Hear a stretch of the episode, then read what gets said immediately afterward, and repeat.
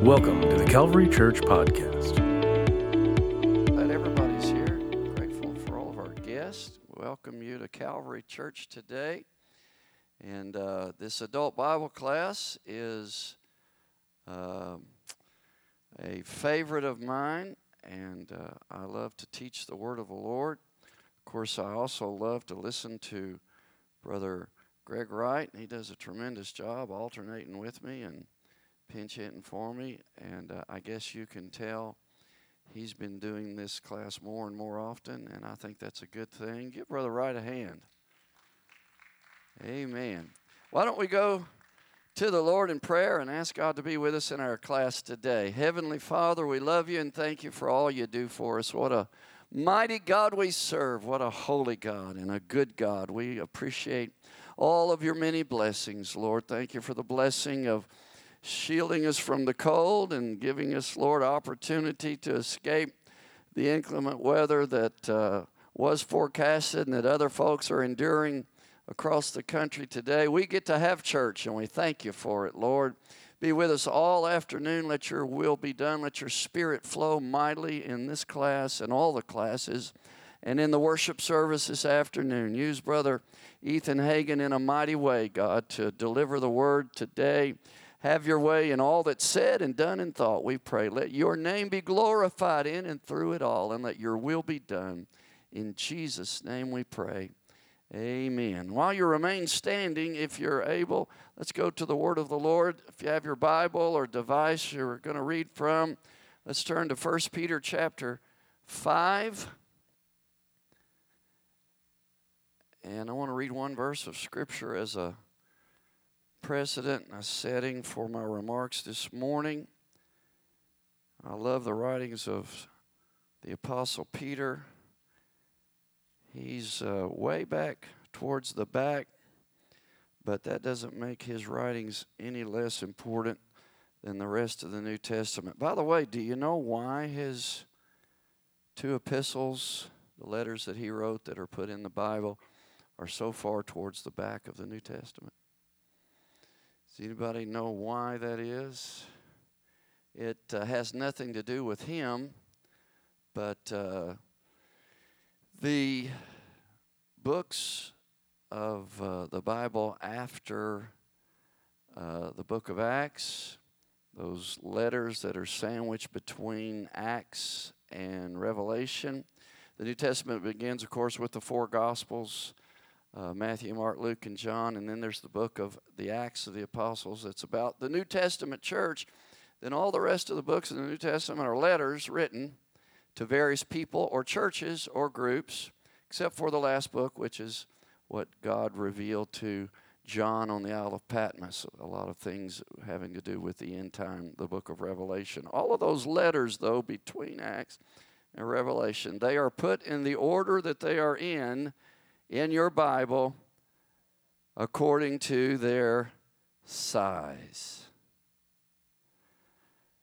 The canonizers, the people that organized the Bible in the order that it's in and decided what books and how that would be divided into chapters and verses and so forth, decided to put the letters beginning with the letters of the Apostle Paul and then so forth, the others, and they're in the order of size. So look at your Bible when you go home. That's interesting. 1 Peter 5 and 8. Sorry for leaving you standing so long. And Peter says in this verse, chapter 5 and verse 8, "Be sober, be vigilant, because your adversary, the devil, as a roaring lion, walketh about, seeking whom he may devour." Very familiar scripture, I'm sure, to most here today. God bless you. You may be seated. The Lord will bless his word.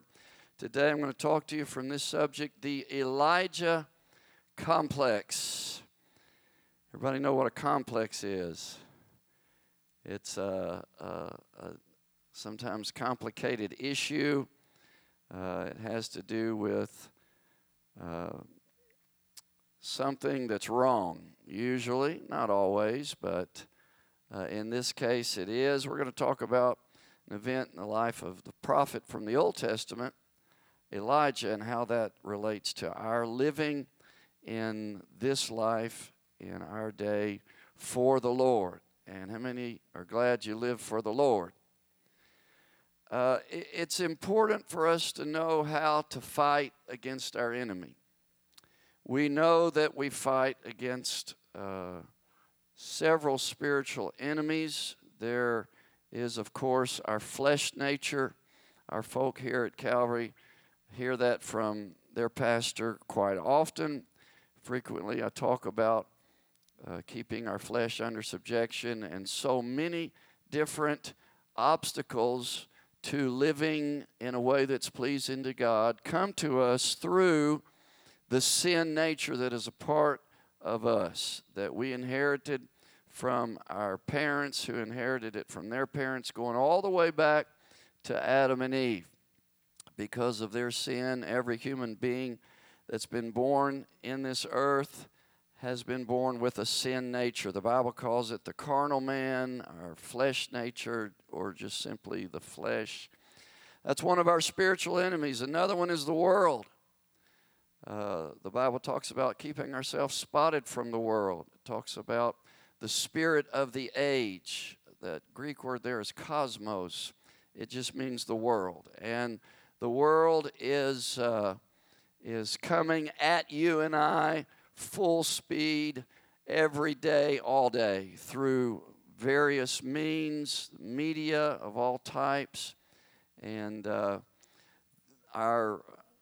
of our biggest, if not the biggest, spiritual enemy that we fight against, the devil, of course, uses these other things. He uses our flesh against us. He uses the world and all that's in it to come against us, because he hates the God that we serve, and therefore he hates us. So we are a soldier in the army of God. As somebody coined the phrase, we've got it to do. There's no way out of it. There's no way around it. You can't escape from the fight, from the battle. I just want to be like Paul when he said at the end of his race, he said, I've run the race. He said, I fought a good fight. I want that to be said of me at the end of my life, don't you? So we need to learn how to fight and win victory in these spiritual battles that we face so often. And we want to fight the good fight of faith, as the Apostle Paul coined the phrase. But I want to talk to you this afternoon about something that you may not have thought of before. If you have, perhaps, maybe you can still learn something from this. But I want you to consider the period of time after the battle is over, after you've won the victory in a fight, a spiritual battle. You've won, and God's given you the victory, and God will always give you the victory if you fight His way, if you let Him show you what to do and you follow His instructions, mainly that's given to us in the Word of God. His Word is a handbook that tells us how to fight and win. And most of the time, not all the time, but most of the time when we don't win, it's usually our fault. And it's because we haven't followed the instructions that our commander-in-chief has given us. And I'll talk a little bit more about that later. But we need to understand that after we have fought a battle and won, and God has given us the victory, that there is a time period that comes after the victory in which we need to be careful, because that is often a time when the devil will come to us and set up a roadblock and try to trip us up again. So I'm going to talk about that this afternoon, how to not just gain the victory, and that's very important, but we need to know and understand and do what is necessary to keep the victory. Amen? You know, it's easy to sing and shout when you're victorious and you're excited about what God has done for you, and you tell folks, you know, God's given me this great victory. Sometimes you come to church and you've just gone through a battle and God's given you victory, and After that, you may go home and let down your guard. And that's when the devil tries to come in to attack us. There's an old saying that goes like this: let us be as watchful after the victory as before the battle. And that's a good statement, because it tells us to be forewarned and forearmed against whatever the devil will bring against us. Here's another saying. It's not original with me, but I like it. Life is not a playground, it's a battleground. And we need to remember that. Of course, Paul tells us, Paul was very, very well schooled and understood the principles and the concepts of spiritual warfare. He talks a lot about it in his epistles. And if you include the book of Hebrews, which many Bible scholars believe the Apostle Paul wrote, as well as the other books in the New Testament that are attributed to him, including Hebrews, you count them up, Paul wrote half of the books of the New Testament. So I think he, not just because it's in the Bible, that's reason enough, but Paul knew what he was talking about. He obviously had been through many great spiritual battles. But in Ephesians 6, you'll remember, he reminds us we wrestle not, we fight not against our brothers and sisters or even other people that are not a part of God's kingdom, but we wrestle, we fight against the principalities of the air, the powers of darkness, against the rulers of spiritual kingdoms in Satan's overarching kingdom. He says, we wrestle not against flesh and blood, but against principalities, against powers, against the rulers of the darknesses of this world, against spiritual wickedness in high places. And so we need to remember that. We are in spiritual warfare. And we know that the devil is going to try to hinder us. But sometimes we don't know exactly how he's going to do it. The Bible talks about, again, Paul writing, to be wary of the snares of the devil, the tricks of the devil, the traps of the devil. You know, it would be silly for me to sit in my house and just watch the devil if he somehow took a physical apparition and you could see him walk into my house and let him attack me or my family. Jesus himself said, if the goodman of the house, the master, the head of the household, knows what time a thief is going to try to break in and steal and do damage, then anyone with common sense is going to be ready for them. And he says we need to do the same spiritually. So we can't just sit by and do nothing and allow Satan to come in and to devour our homes and our lives and our families. We must take authority over him. Amen. So most of the time, if you're a good Christian, if you understand the principles of the Word of God, you're going to be on your guard. But I just want to caution you today. The point of this lesson, this little tidbit from the Word of the Lord this afternoon, is to not let down your guard, spiritually speaking, after you win a battle, after you win the victory. And we need to be careful to guard over our lives and our homes and our families and our loved ones through two things. We do that with this book called the Bible, the Word of God. How many believe the Bible tells you how to live in victory, walking in relationship with God? And the second thing that we use is another of our spiritual weapons. Paul, again, writing, said, the weapons that we have, the weapons of our warfare, they're not carnal, they're not temporary, they're not rifles or bullets or tanks or ships cruising on the ocean with their great super firepower. But he says the weapons that we do have, they're not carnal, they're not physical, they're not tangible, but they are mighty through God to the pulling down of strongholds, the strongholds that Satan and his imps build up in our lives, to the pulling down of strongholds, casting down imaginations. That's where the battle takes place most of the time, is right here between our two ears. The devil attacks us with thought bombs, I'll call it that. He says, our weapons are mighty to the pulling down of strongholds, casting down imaginations, and every high thing that bringeth itself against the knowledge of God. It's thoughts where we win or lose the battle 99% of the time. So we use the Bible, which gives us God's thoughts, and then we use the other weapon, spiritual weapon that we've got to use regularly on a daily basis is, of course, prayer. If you talk to somebody who's been in the military, I assume this happens in more than one of the branches of military. I'm sure it happens in the Marines, especially in the Army, though. I've talked to veterans who were in the Army, and they tell me, some of them I've talked to actually were involved in this, that wherever there is an outpost, wherever there is a fort, wherever there is a base, wherever there's a group of soldiers, whether it's permanent or temporary out in the battlefield or the fort you have right here in the United States, that they have this policy of posting guards all around the perimeter. They're called sentries. And if you are familiar with warfare, it happens on the battlefield as well as on home base. But they will post sentries to keep the enemy out, to keep the enemy from coming in and attacking and gaining advantage.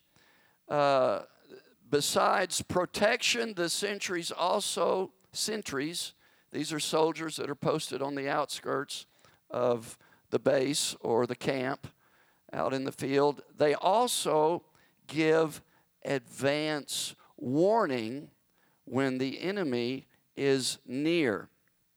The Word of God is our sentry, folks.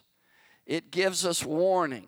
It's our defense against the enemy. That is why you must have your nose in this book, as the old saying goes. You've got to know what it says. And I'm going to tell you, like I've told you so many, many times, dozens, perhaps hundreds of times over the years, the more you know this book, and you can't just know it.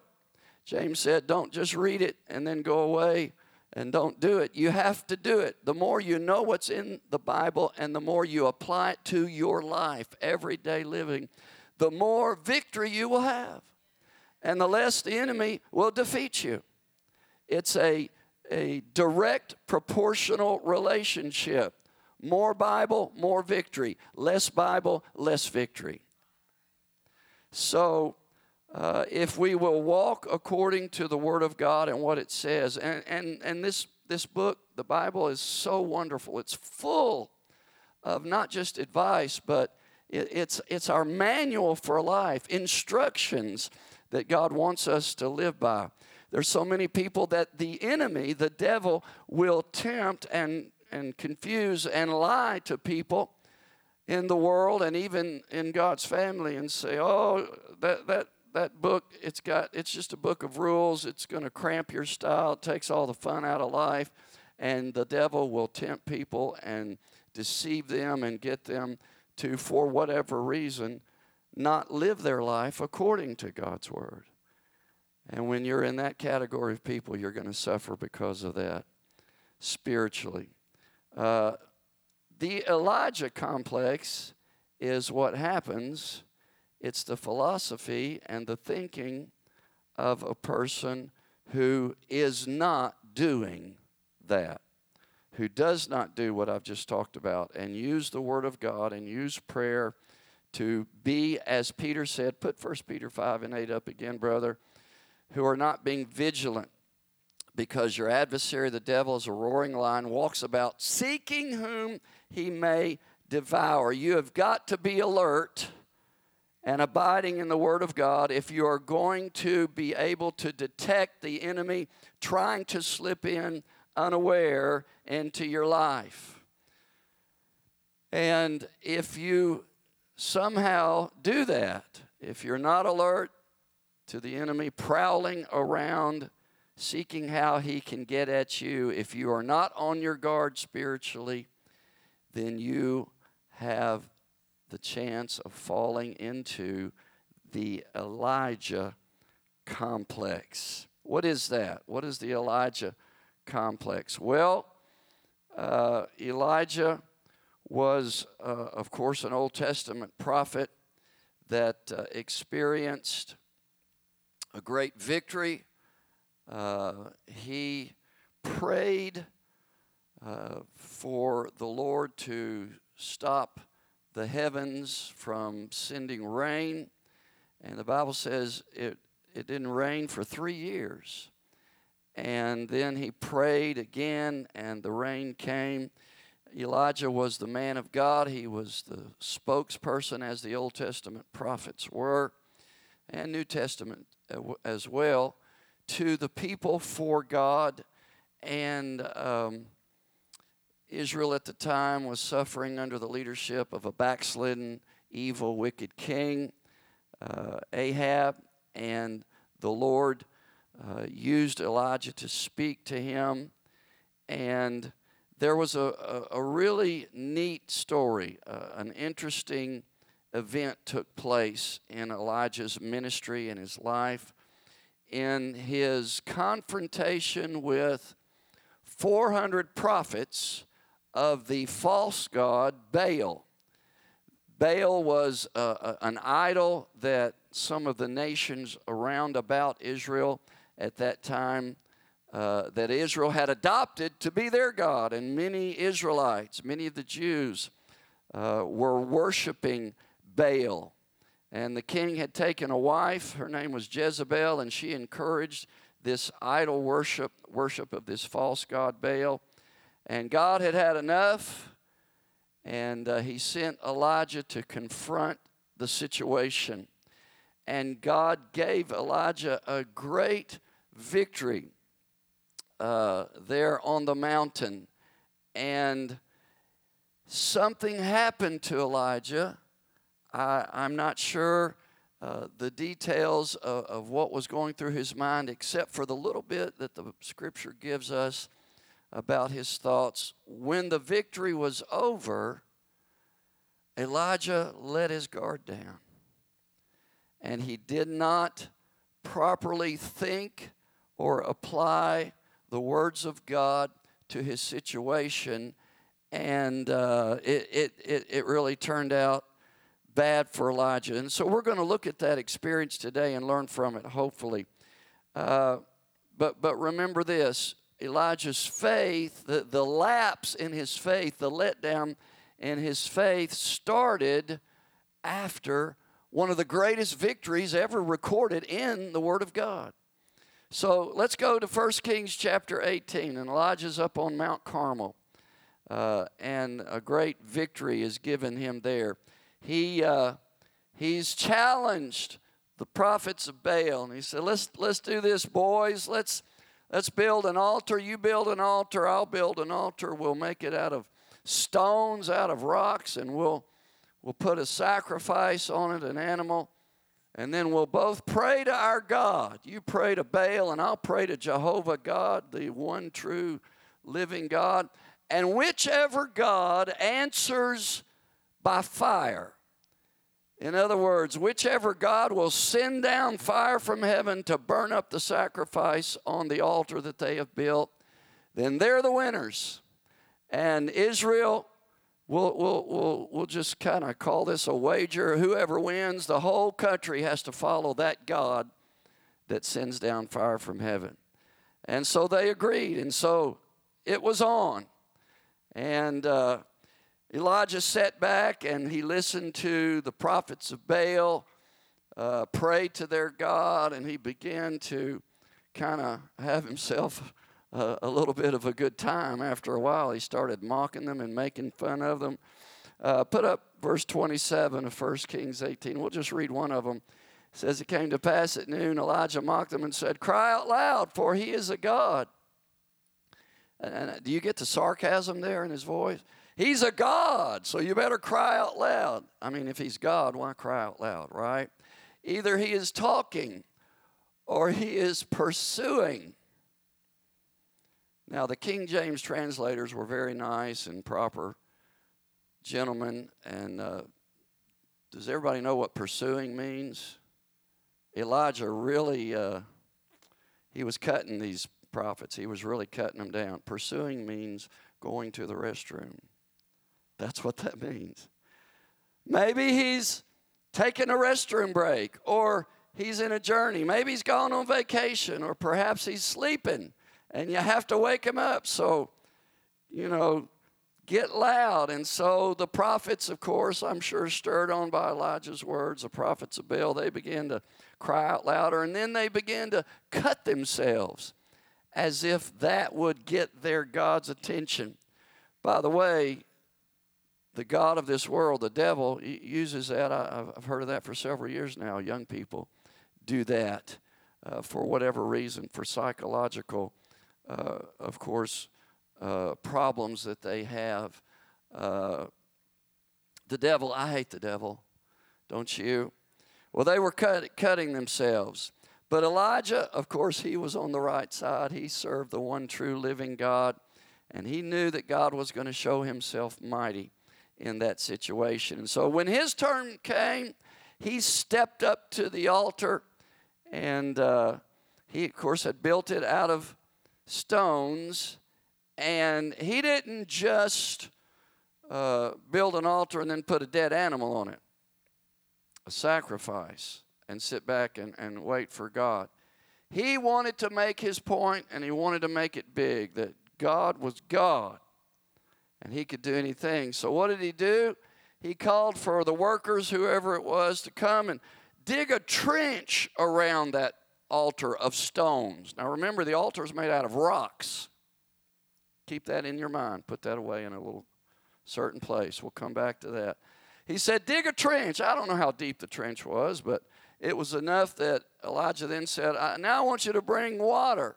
And they brought water and fill the trench up with water. Pour it all over the altar, all over the sacrifice, the dead animal. And then Elijah began to pray. And the Bible records his prayer, and I counted the words one time. I don't remember what it is, but less than 100 words is the prayer that Elijah prayed. It took less than 2 minutes, less than 1 minute to pray, and God showed up. And did he show up? You know what? I want to read this. Let's go. I want you to know what a great thing God did here. Let's just read some of it. Verse 31. And Elijah took 12 stones according to the number of the tribes of the sons of Jacob, unto whom the word of the Lord came, saying, Israel shall be thy name. And with the stones he built an altar in the name of the Lord, and he made a trench about the altar. And he put the wood in order on the altar, and he cut the bullock in pieces, laid him on the wood, and said, fill 4 barrels with water, pour it on the burnt sacrifice and on the wood. Has anybody here ever tried to have a fire with wet wood? Can't do it, can you?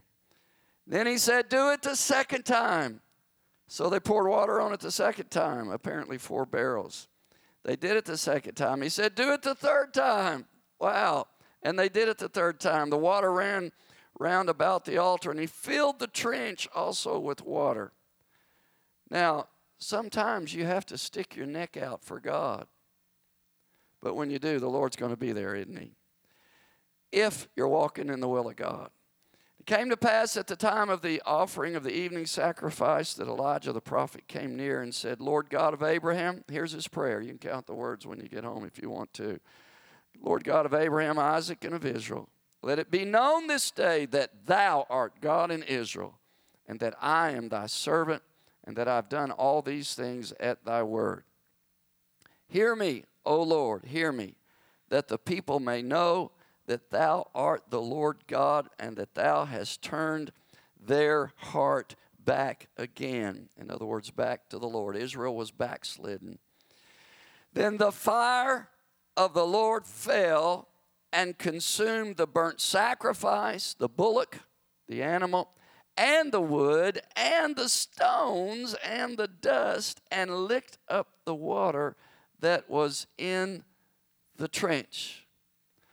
Folks, God not only sent fire down from heaven, but he sent down holy heavenly fire that burned up things that earthly fire won't even phase. Wet wood, rocks, it burned up the water. all over the wet sacrifice, and it burned up the dust around that altar. You talking about a victory, that was a victory. I would, I don't know about you, but if I was given a victory like that from God, I'd be walking with my head high. Praise God. I'd be thanking God for it and praising Him for it. This man of God called down fire from heaven, and he watched in triumph. That's a word for when you win and win big. In triumph, as the fire consumed his sacrifice and consumed, 12 barrels of water. I don't know how big the barrels were, but most barrels I've seen hold several gallons. Then, that wasn't the end of the story. In case you didn't know the rest of the story, Elijah alone by himself, he had to be supernaturally empowered by God, took a knife or some kind of weapon and slew all 400 of those prophets of Baal, single-handedly. I'm sure some of them fought back. You know, sometimes you have to read between the lines. Now, don't put in there what's not in there, but let's just think about it. It says that Elijah slew them. That means he either had to really hit them hard with his fist or use some kind of a weapon. And I'm sure some of them fought back. Some of them were probably running as hard as they could in the opposite direction from Elijah. But some of them, I'm sure, fought for their lives, don't you think? And not a one of them escaped. You talk about a victory. That is a tremendous, I would say, tremendous victory over the devil. But enter wicked Queen Jezebel into the story. She heard about what had happened to her prophets. She decided to send a messenger to Elijah and say to him, Chapter 19 and verse 2, so let the gods do to me, and more also, if I make not thy life as the life of one of them by tomorrow about this time. So here was her threat. I mean, this lady couldn't have had much common sense. You would think any normal person, any rational thinking individual would think, my God, this man just, if this is really true, what I've heard, fire down from heaven at his prayer, and it consumed 12 rocks and 12 barrels of water and an animal and dust. If you didn't believe in God, Jehovah, after that, then you have to be totally sold out to Satan. So obviously she was, so she wasn't thinking right. But she made this threat. And what did this great man of God do when he heard the threat? Now remember, this was the man of God, the prophet who had just defeated all the prophets of Baal by the power of God. And all of the great things that I just recounted the story for you. What did he do? He ran like a chicken. Excuse my language. He turned away, let me say it nicer, and ran in fear. He ran from Dan all the way past Beersheba. In other words, from the northern part of the country all the way down the entire traverse, north and south expanse of the nation of Israel, out into the desert below Beersheba. He ran and hid. He tried to get as far away from Jezebel as he could. Sometimes, again, after you have a victory, sometimes even it can be a great spiritual victory, the devil will hit you with a counterattack. He knows he just lost the battle, but he's stubborn. He does not give up. He will not give up. He will, if you're not on your guard, get through to you if you don't have your defenses up, even after you've had a victory. That's exactly what happened to Elijah. After this great and mighty victory, when Jezebel threatened him, he ran for his life. Think about it. The man had just called down fire from heaven. So why should he have been the least bit worried about this one single woman named Jezebel? If God could take care of Elijah in front of 400 men, surely he could take care of him and protect him from one single woman. But Elijah didn't guard himself after the victory, and he began to expect the worst. You know, when you begin to expect bad things to happen, you're going to get in trouble. Don't go there. That's what Satan wants you to do. He wants you to worry about what might happen in the future. Now, let's just put God aside. I really shouldn't say this, but I'm going to do it anyway. If you put God aside and take God out of the picture, I've read it many times throughout my life. Whoever did it has done studies and tested people and done surveys. 90+% of what people worry about never comes to pass. Now let's put God back in it and say, I don't care how dark it looks and how bleak the picture may be. God can give you the victory if you do it His way. So if Elijah had depended on God to continue to be with him, if he had continued to go to God. Now, we have the Bible and we have prayer. Elijah didn't have a Bible, but he had a relationship with God. If he had continued to look to God and talk to God and seek God about what to do every step of the way, then he would not have been afraid of Jezebel, and he would have known that God was going to protect him and give him victory over her as well, just like he had the 400 prophets of Baal. But instead of doing that, he had a lapse in faith. He wasn't on guard against the enemy's wiles. We need to learn, as I try to bring this to a close today, we need to learn from Elijah's experience, don't we? It's important that, we understand this. Some of the greatest test and the greatest temptations in our life sometimes will hit us right after we have experienced some of our most tremendous victories. You got to file this away, folks. Put it in your spiritual remembrance. You know, God gives us victory. He shows His power to us in those victories. But we've got to learn the lesson from those victories that God wants us to learn. And that is, God can take you through anything and give you victory. But for some reason, sometimes we forget that. We don't learn the lesson and apply it when the next battle comes like we should. So what can we learn from Elijah's experience? Well, for one thing, we need to stay in the book. This contains God's plan for our life. It tells us how to live.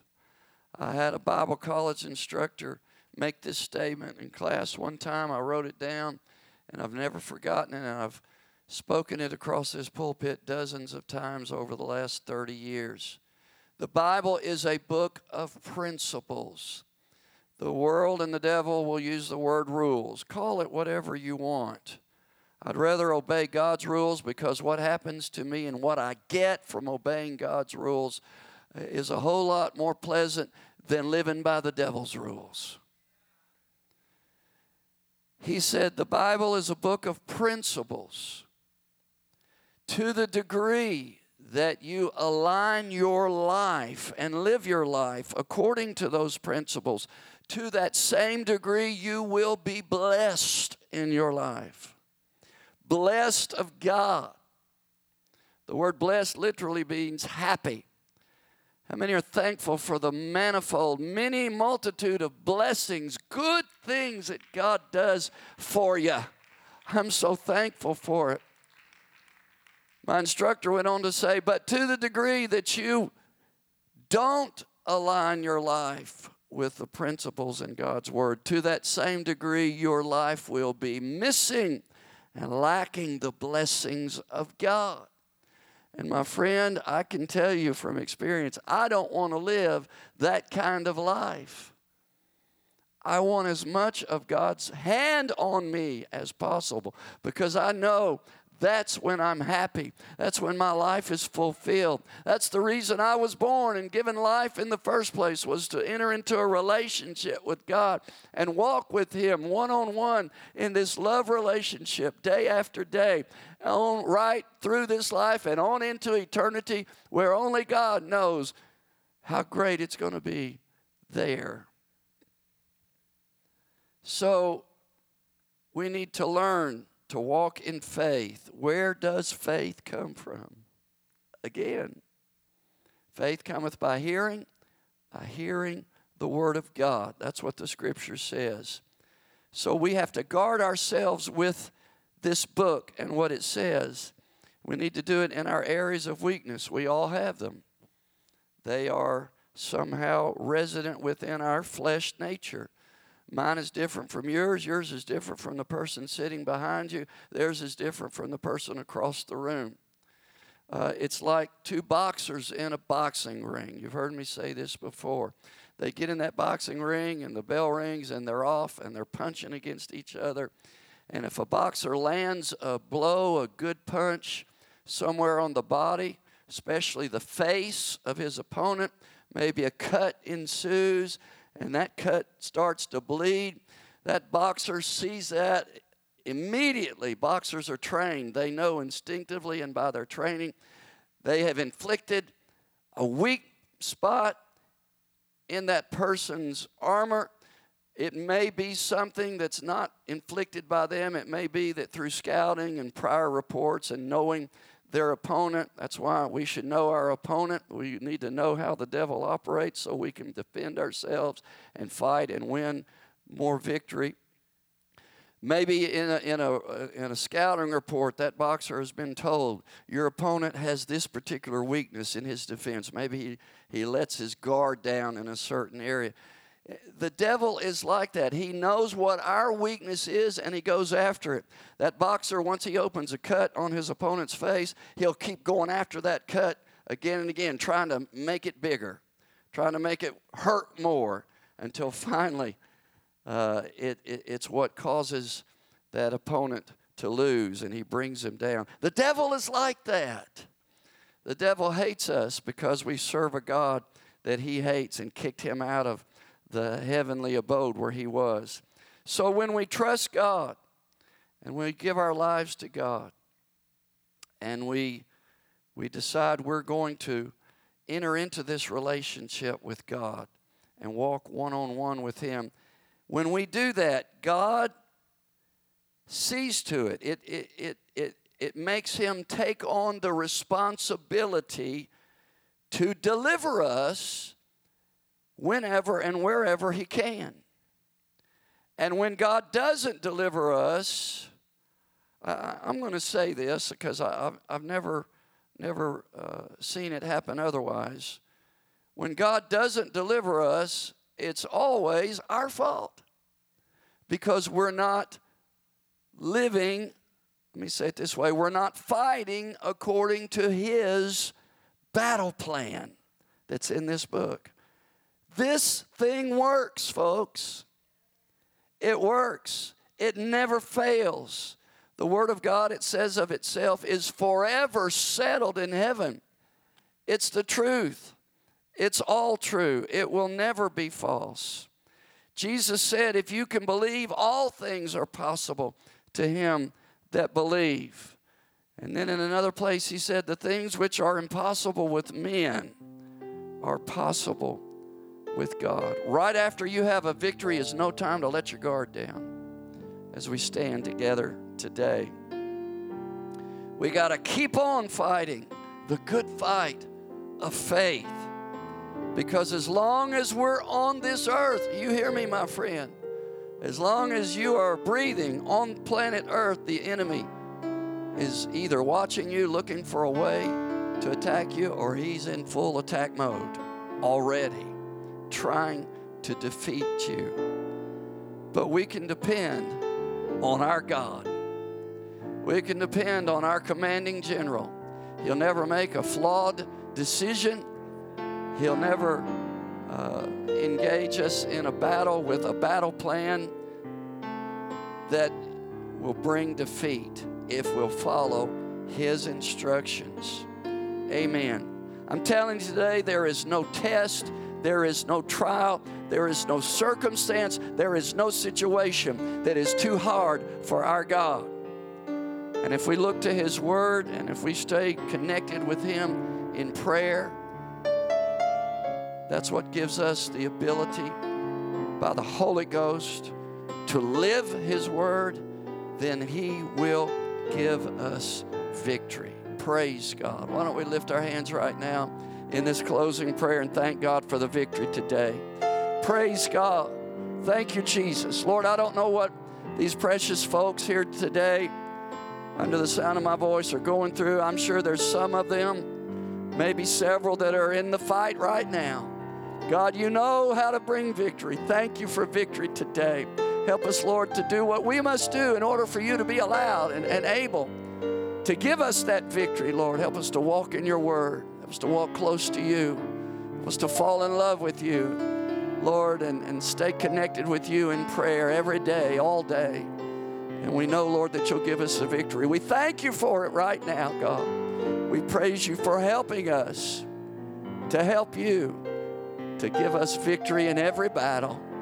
Even after the victory's won and the next test that comes is unexpected.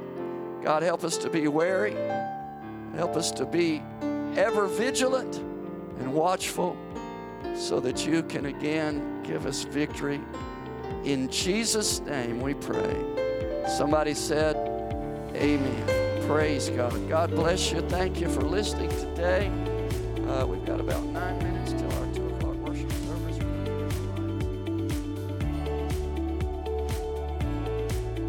Thank you for listening to the Calvary Church Podcast. Calvary Church is located at 406 North 44th Street in Mount Vernon, Illinois.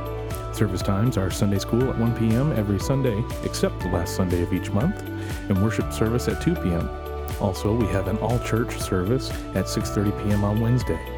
Calvary Church is affiliated with the United Pentecostal Church International. Thank you, and have a blessed day.